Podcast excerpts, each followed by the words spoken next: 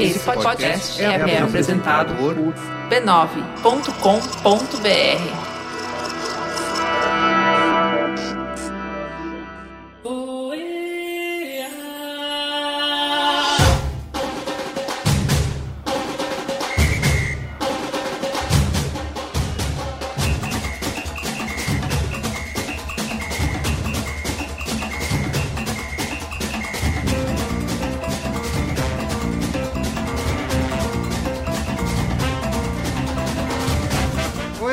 Eu sou o Carlos Merigo, esse aqui é o nosso podcast diário, quase, né, diário depois dessa pausa aí, sobre a Copa do Mundo 2018 na Rússia. Estou hoje aqui com Soraya Alves.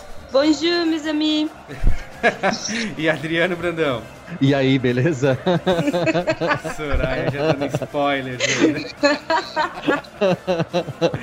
Muito bem, mas as primeiras coisas primeiro, né? Vamos falar aqui de... Hoje teve a disputa de terceiro lugar, ficamos dois. É, o desfile das escolas perdedoras do carnaval. É isso mesmo. Aquele dia, aquele jogo, como é que é, melancólico, né? Onde... Nossa, que depressão isso, aquilo. A galera entra meio triste pra jogar. Eu confesso que eu só assisti porque eu sei que a Copa tá acabando e seria a minha penúltima chance de assistir um jogo dessa Copa.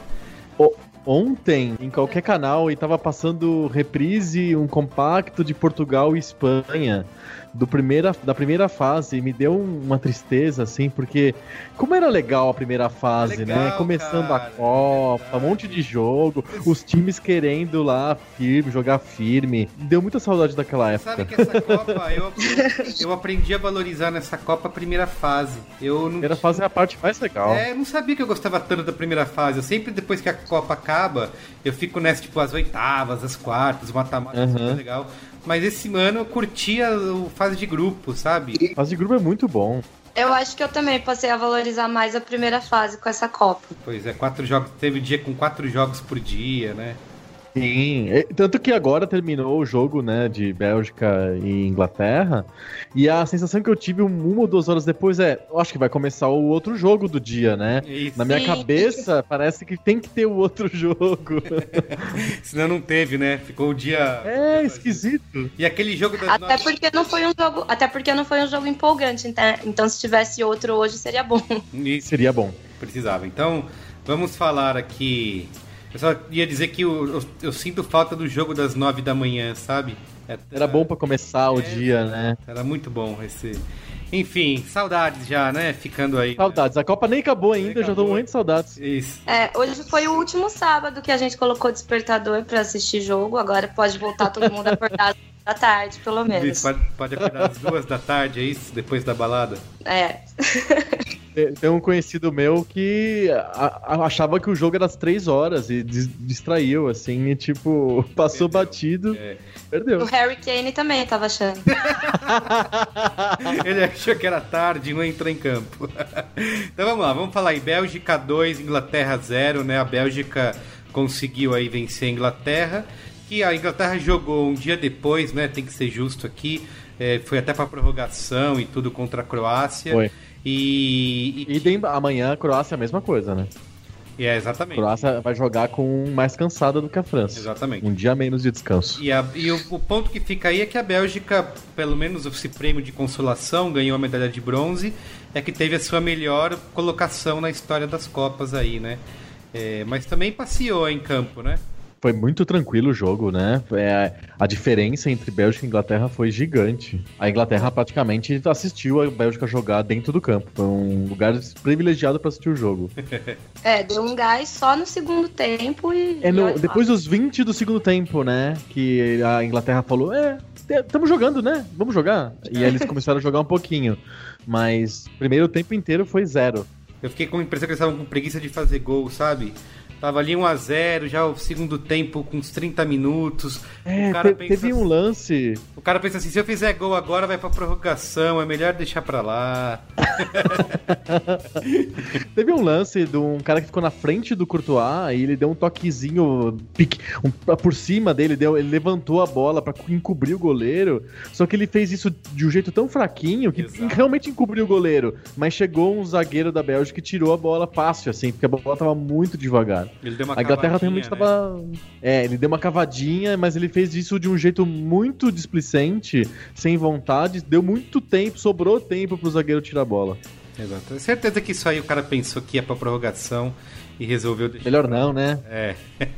Melhor mas, não. Mas... E, engraçado o locutor do jogo, assistir pelo Sport TV, ele falando o tempo inteiro: a Bélgica quer o terceiro lugar! A Bélgica quer um terceiro lugar! A Bélgica... Assim, do tipo... quase eu me convenci de que eu quero também o terceiro lugar, né? Eu acho que ele tava falando, que as pessoas pensando... fazem pra deixar mais glamuroso. Eles ficam falando que o terceiro lugar você tem que ganhar. E o segundo lugar, no caso amanhã, você perde. Então, tipo, o terceiro lugar vale mais. Mas é tudo perdedor. Só um vai ser campeão. É, exato. Exato. É, até o... Não sei quem foi da Inglaterra que falou... Virou até meme no Twitter, o pessoal respondendo ele, dizendo que assim, não sei pra que serve esse jogo, sabe? Que logo depois do que eles perderam a semifinal, ele foi responder sobre isso. Falou, nem sei pra que. Não sei pra que serve esse jogo, não sei qual que é o motivo. É bobagem, é resquício das Olimpíadas que tem que ter a medalha de bronze, então você tem que ter um jogo que defina quem que é o terceiro lugar. Embora tenha esportes que dá bronze pra terceiro e quarto, os dois perdedores da semifinal levam a medalha de bronze, tá tudo certo. E no futebol, a Euro, por exemplo, não tem decisão de terceiro lugar, é só a final. Eu acho que nem precisava ter esse jogo é realmente bobagem. É melancólico a situação, né? A galera entra um pouco... Mas assim, é o que eu falei, era o penúltimo jogo de Copa, você ficar reclamando, daqui a pouco eles tiram, a gente tem um jogo a menos ainda no... É, eu acho que foi o Chico Barney que escreveu no Twitter que ele queria ter decisão de quinto lugar, de sétimo lugar, de nono lugar. Isso, se agora à tarde, por exemplo, tivesse tendo decisão de quinto lugar, vocês iam querer ver. Eu ia assistir. E até o Brasil jogando aí. Podia ter o Brasil. Ah lá, tocou no assunto triste, droga. Vou me ausentar agora. Falou do Brasil. É. Tá bom. E Soraya, você falou do Harry Kane aí. Por que você falou que ele não jogou nada, é isso? Ah, porque o cara veio aí com essa história de o artilheiro da Copa, sendo que 3 gols foram de pênaltis, e ele poderia pelo menos ter dado um gás a mais pra se mostrar, pra se consolidar, terminar uma última partida legal, e não, ele ficou bem apagado durante o jogo todo, as poucas bolas que ele pegou não fez muita diferença, então ele também não ligou muito pra essa história de pelo menos terminar como artilheiro, fazendo jus, né, ao artilheiro. Basicamente, eu acho que o Kane jogou bem só a primeira fase. Depois ele sumiu, assim. É mesmo. Alguém falou também, eu vi no Twitter, alguém dizendo que a Bélgica e a Inglaterra protagonizaram os 2 jogos irrelevantes dessa Copa do Mundo, né? É verdade. Porque eles jogaram aquele jogo lá do final da primeira fase sem ninguém com vontade de ganhar, né? A Bélgica ganhou... Os 2 querendo perder pra ir pra chave fácil. Isso. E aí agora de novo, protagonizando outro jogo relevante, os 2 aí com a vitória da Bélgica, né? Mas o que a Soraya falou é verdade, o Kane tinha a chance de conseguir ampliar a artilharia dele, aí definir essa artilharia. Ele e o Lukaku, né? Os 2. O Lukaku foi o pior, porque o Lukaku precisava de fazer 2 gols, e contra o Kane que tava jogando contra ele na hora, então era uma disputa real. Amanhã, pra alguém passar o Kane, ou o Mbappé, ou o cara da Croácia, que eu esqueci o nome, eles têm que fazer 3 gols, quer dizer... Difícil, né?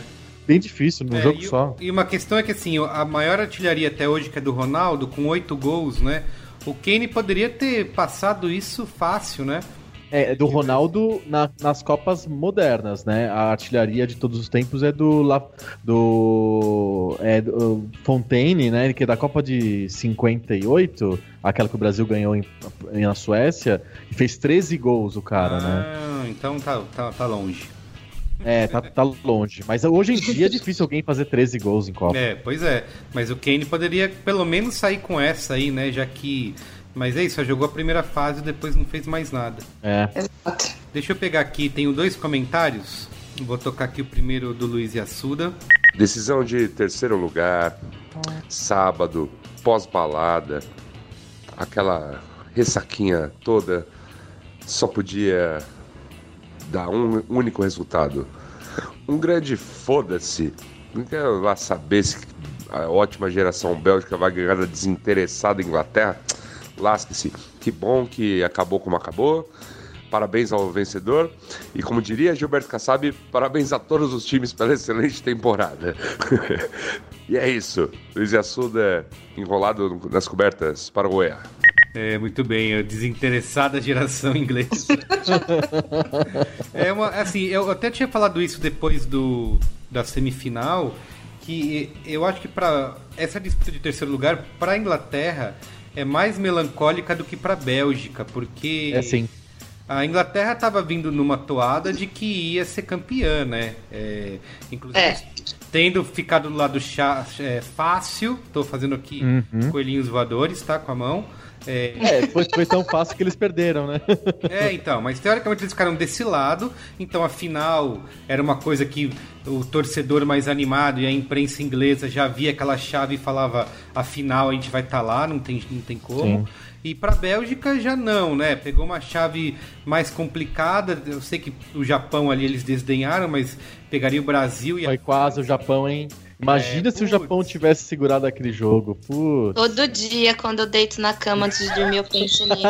Eu fico ali pensando, se fosse o Japão, se aquela bola tivesse entrado, seria outra história. Amanhã seria um dia muito mais feliz, o churrasco estava garantido. Eu penso isso, se o Japão tivesse segurado e se o Renato Augusto tivesse feito aquele segundo gol. Maldito. Era só ele achar que era o Sidão, ele fazia o gol, eu tinha certeza. Eu tô com esse lance gravado na memória, assim, sabe? Meu Deus do céu. Ai, mas enfim, é isso, assim. Eu acho que então pra Inglaterra eles entram mais tristonhos aí nesse jogo, não querendo ganhar, porque eles estavam com essa pinta de que iam ser campeões. E eles tomaram de virada da Croácia, foi um jogo que derruba mesmo, né, a moral do cara. Isso, tem tudo isso. Eu acho que a Bélgica entra, talvez o narrador aí tenha exagerado, mas talvez a Bélgica tinha uma motivaçãozinha a mais aí, vai, pra... Total. A Inglaterra não tinha nem o sósia lá do técnico na torcida, eles não estavam mais ligando. O cara de coletinho. Isso, vai embora, né? Alguém falou que, acho que não sei se foi o Chico Barney também no Twitter, dizendo que esse jogo de terceiro lugar é a mesma coisa que você pegar um pote de sorvete no congelador e ter feijão dentro. Foi o pessoal do impedimento que tuitou. Foi. Copa, mas isso. É terceiro lugar. Feijão. Exato. Mas seria bom. Terceiro lugar também tem prorrogação e pênaltis, né? Podia ter talvez ido. Eu fiquei reclamando de ir pra prorrogação, mas se tivesse uns pênaltis aí, daria. Seria divertido. Mas, nossa, mas. Só se tivesse ficado no 0x0, né? Porque com a vontade que eles estavam ali, não ia rolar, não. Eu vi várias pessoas no Twitter sugerindo já só ter pênalti. É terceiro lugar, só bate pênalti, não precisa do jogo. Faz uma disputa de 15 cobranças cada um, né? Isso. A última vai o técnico chutar, só pra gente... Podia ter um de pênaltis que o último pênalti vale 1000 pontos, alguma coisa assim. Aí é mais emocionante. Vamos criar novos modos de disputa, né? Exato. Vamos fazer assim, os jogadores da Inglaterra e da Bélgica disputam um LOLzinho. E quem... exatamente. Tá bom, deixa eu tocar o Luiz e Gino vai falar aqui agora, tá?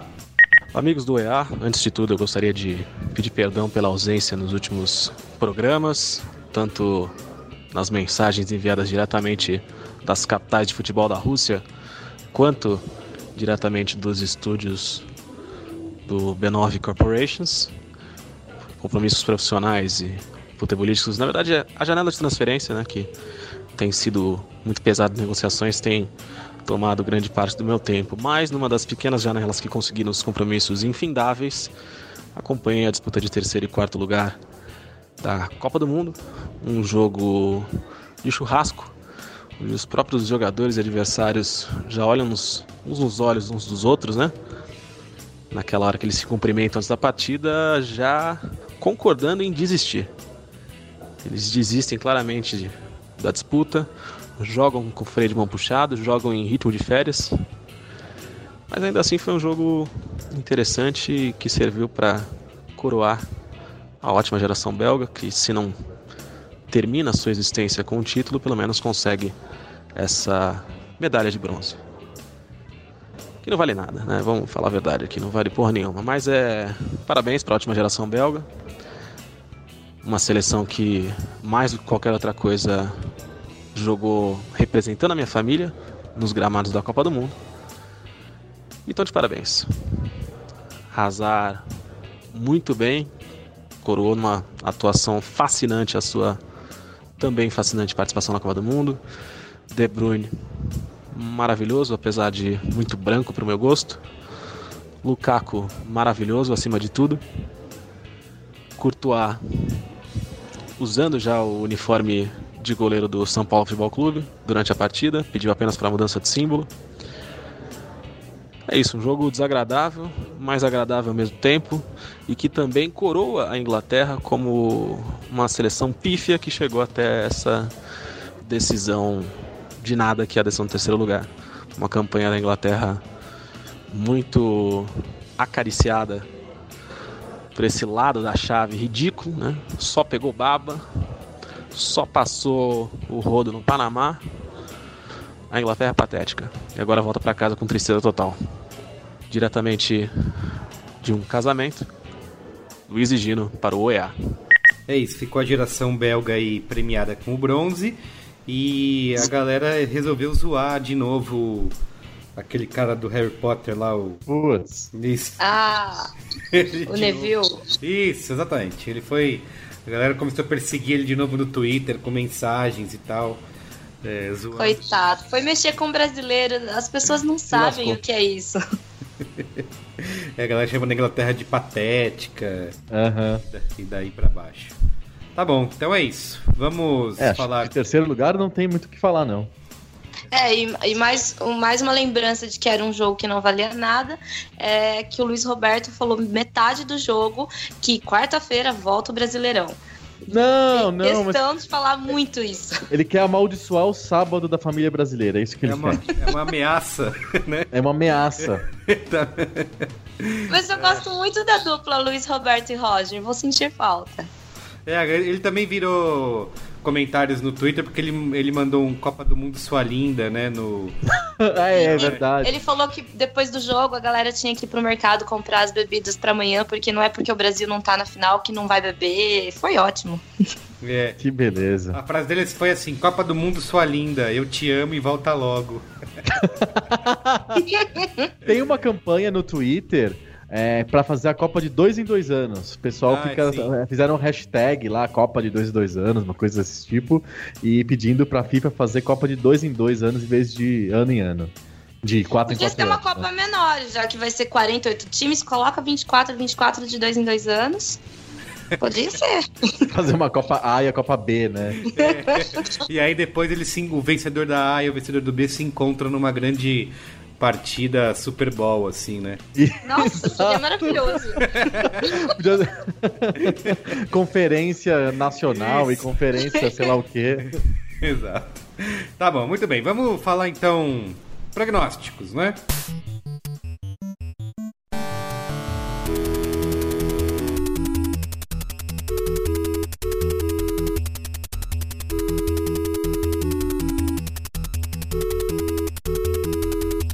Amanhã tem a grande final aí, França e Croácia, né? A França que já era até esperada, assim, era uma... com a chave ali, poderia uma das grandes candidatas a chegar à final, mas a Croácia é a surpresa aí, né? Chegando à sua primeira final. E é engraçado, não, curioso, porque a Croácia tinha feito a sua melhor campanha na Copa de 98, foi eliminada justamente chegando no final... Pela França. Contra a França, né? E foi eliminada pela França aí. E agora, 3-0. De novo, agora superando essa campanha aí, eles vão de novo encontrar a França, mas dessa vez numa final. E aí, quais são os palpites de vocês aí? Os nossos palpites imprecisos? Eu acredito, vendo todos os jogos anteriores dos dois times, que a França é favorita, tem um time bem superior ao time da Croácia. O meu medo e o medo da torcida francesa é que a França apresente o seu famoso desdém pelo jogo quando tá ganhando. Então eles façam 1-0, fiquem de boa demais, e a Croácia é um time safado, eles não desistem de jeito nenhum, assim. Eles vão atrás, e principalmente o segundo tempo, eles conseguem modificar o jogo totalmente no segundo tempo. Contra a Inglaterra foi bem claro isso, a Inglaterra fez um primeiro tempo...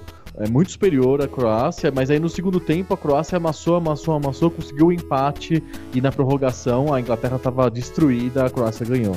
Então, se a França quiser ser campeã com tranquilidade, com certa folga, eles têm que fazer um gol e não desistir do jogo. Tem que fazer o segundo gol e aí sim dá pra controlar, dá pra administrar melhor. Se fizer um gol e desistir da partida, como eles fizeram meio contra a Bélgica, foi meio isso também, apesar de ser o gol ter cedido no segundo tempo, não tinha tanto tempo assim, a Croácia é um time bem perigoso. Então eu acho que a gente vai ter um jogo apertado. Um exemplo disso que você falou é o jogo contra a Argentina, né? Que a França estava displicente, né? Por isso tomou até 2 gols lá. Eles tomou a virada, né? A França estava ganhando de 1-0, podia ter tido mais 2. E a França foi virou. Assim a Copa toda, praticamente. De estar ganhando e achar que acabou e levar gol. É, exatamente. Então... E numa dessas não dá mais tempo, né? Chega uma hora que sim. Fica brincando assim. E não só de não dar mais tempo, mas aí cai no que a Croácia tem feito também a Copa inteira. Eles empatam e levam para prorrogação e pênaltis, e eles chegaram na final fazendo isso. Então, realmente a França tem que assim, ganhar no jogo. Tem que ganhar no jogo durante o jogo. E tem que ir para frente, né? Uhum. Eu acho que vai ser bem difícil, mas eu acho que dá a França, sim. Vai ser o jogo da técnica contra a vontade, é isso? Vai ser. 100% Mbappé aqui. Isso, aliás, a Soraya levantou outra disputa que tá aí em campo, né? Que não é só a taça, mas quem que vai levar o prêmio de melhor jogador. Melhor jogador. Copa. Eles vão decidir o melhor jogador depois do jogo ou antes do jogo? Porque tem Copa que eles decidem antes do jogo, é esquisito. Tipo, em 2002 eles decidiram... que eles estavam falando vai ser depois. Depois? Porque acho que pra evitar coisas do tipo, em 2002 escolheram o Oliver Kahn como o melhor jogador da Copa, era o goleiro da Alemanha e ele tomou frango do Brasil na final. Então, tipo... Fala isso. Que é o Modric e o Mbappé, né? Acho que são os dois que estão disputando mais aí. Com certeza. Isso tem que ser depois, porque eu acho que é uma Copa que esse craque aí não tá bem... claro, tá nítido, né? Não. Exatamente. Então vai precisar ter esse jogo, ver quem vai fazer a diferença na final para dar esse prêmio. O que pode ir até na Copa passada foi o Messi que foi escolhido. Foi o Messi e foi o perdedor. Foi o perdedor, exatamente. Então tem essa maldição aí do cara ganhar o prêmio de melhor jogador, mas não levar a taça, né? E inclusive o Messi não tinha apresentado muita coisa também, né? Naquela final, assim, né? Na final não. Foi um jogo muito ruim. Se a gente lembrar as finais de Copa do Mundo, acho que vale até porque a gente tá prestes a ter um jogo assim. As finais de Copa do Mundo costumam ser jogos ruins, assim.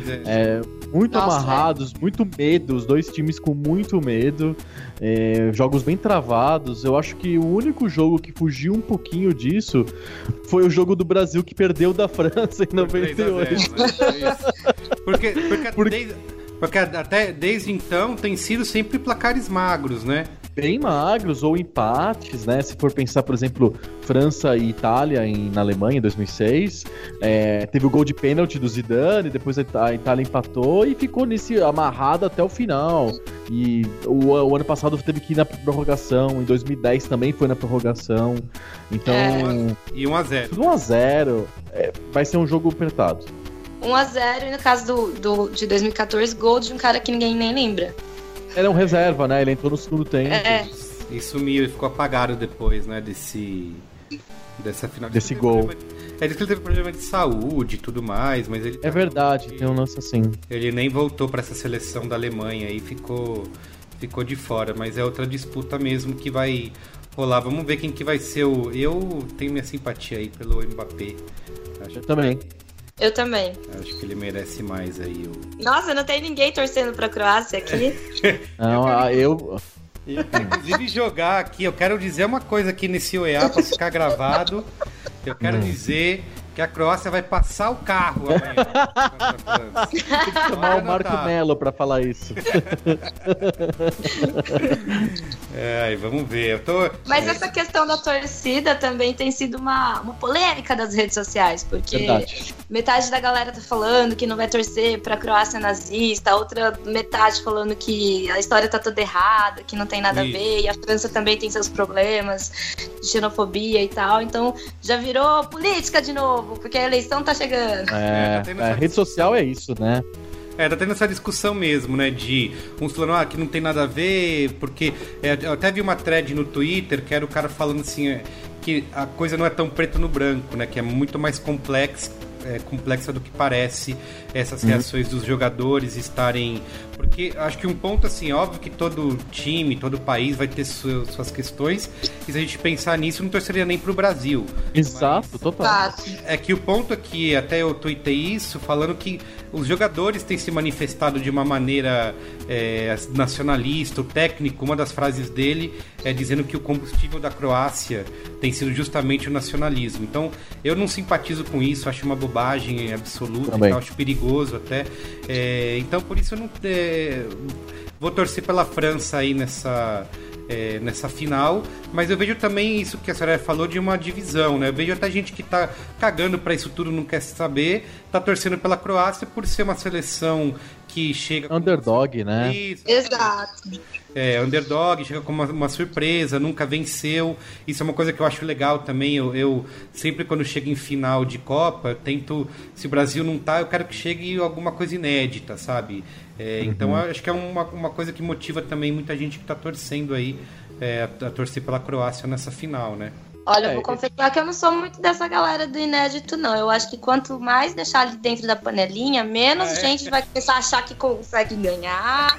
E, sabe, menos difícil vai ficando depois, viu, hein? Eu sou meio desse tipo também. Eu não costumo... Eu não torço. Quando é jogo que não tem o Brasil ou não tem o São Paulo, eu não torço. Eu fico bem neutro. E eu quero que o jogo fique bom, pra eu assistir um negócio divertido. Mas eu confesso que eu prefiro também que a panelinha continue fechada, que a França ganhe mais uma vez e o clube da Copa do Mundo não seja, entre aspas, ampliado demais, invadido demais, Pô, mas aí não tem graça, é legal ter zebra. É legal, mas... Já é uma zebra, não precisa ganhar. Também acho. Quero ver a seleção asiática chegando na semifinal. Não, porque assim, se todo mundo ganha a Copa do Mundo, o Brasil ter ganho 5 vezes não é grande coisa, entendeu? Agora, se pouquíssimas seleções conseguem ganhar, as coisas que o Brasil ganha são importantes, entendeu? É pra não vulgarizar aquilo que a gente já conquistou. A minha cabeça meio assim. Faz sentido? Não, nenhum, mas sei lá, é um pensamento que tem. Vão acusar a gente de pachequismo aqui, hein? De tá... Ou elitismo, né? Isso, Por isso que o Brasil perde, por causa dessa soberba, por causa de acharem que a... Não, ao contrário, nem a soberba. A soberba seria do tipo, a gente vai lá e ganha sempre, dane-se. Mas o que eu acho é tão difícil a gente conseguir ganhar, tão difícil essa conquista, que valorizar quando... torna difícil pra todo mundo, é legal também, assim. Então, sei lá, de alguma maneira eu acho que quanto menos campeões mundiais, mais interessante é. Sei lá. E tirando isso, a Croácia tem seu mérito de ter chegado e tal, mas particularmente o futebol da França me encanta mais. É bem melhor. Coisa jovem e mais passes e mais bonito. Então, eu sou França mesmo, pronto. E tem, acho que uma outra diferença aí, uma disputa também em campo, é de gerações, né? Porque sim, a senhora falou de ser jovem, essa França está praticamente começando, né?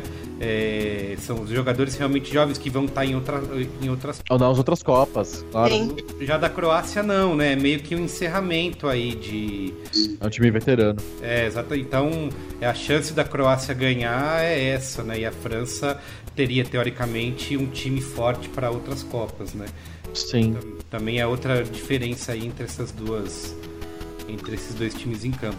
Eu gostaria muito que fosse um jogo aberto, sabe, pra gente se surpreender, sei lá, um 2-2 e vai pra prorrogação, mas realmente... Não vai ser. Final da Copa do Mundo, ainda mais entre europeu, né, vai ficar essa coisa meio deve ficar fechado acho que um lance ou dois aí vai acabar decidindo esse jogo. Né? Total. Vai ser exatamente isso que vai acontecer.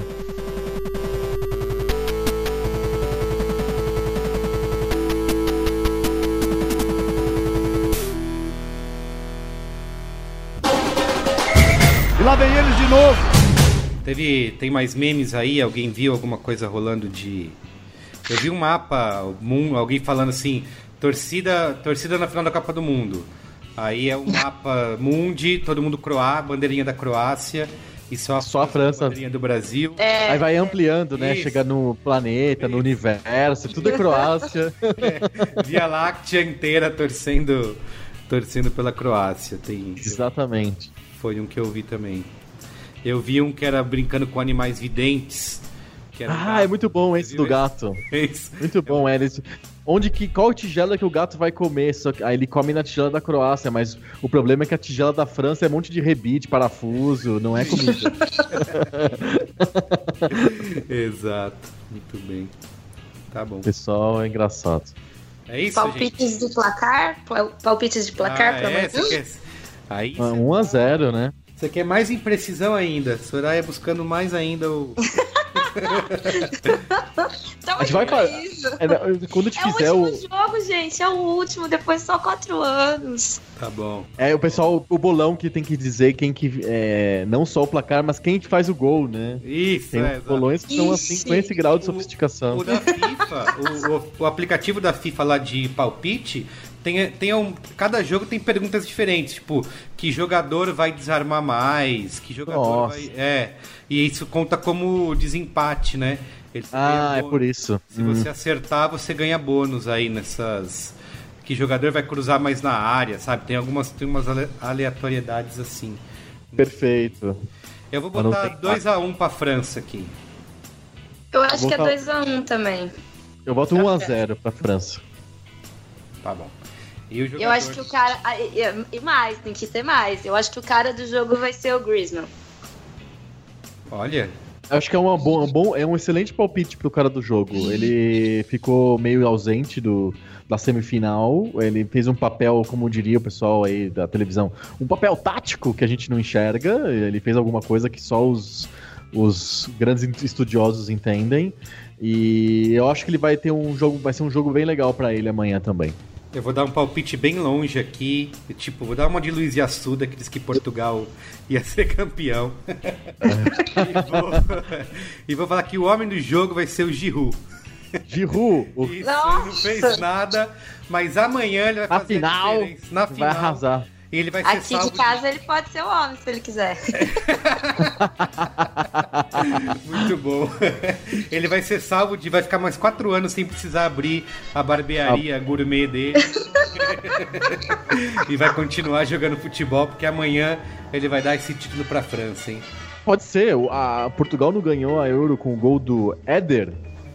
No segundo tempo. Nossa. Que lembrança. O cara saiu do banco e o Cristiano Ronaldo falou... Você vai fazer o gol. E ele foi lá e fez o gol. Tá, é isso aí. Pode acontecer, por que não? Tá bom, torcer pro Giroux amanhã. Então é isso, gente. Então amanhã, depois desse jogo aí, a gente volta já sabendo quem vai levar a taça pra casa. É isso aí. É isso. Ao revoar. Valeu, gente. Obrigado, hein? Falou. Tchau. Tchau.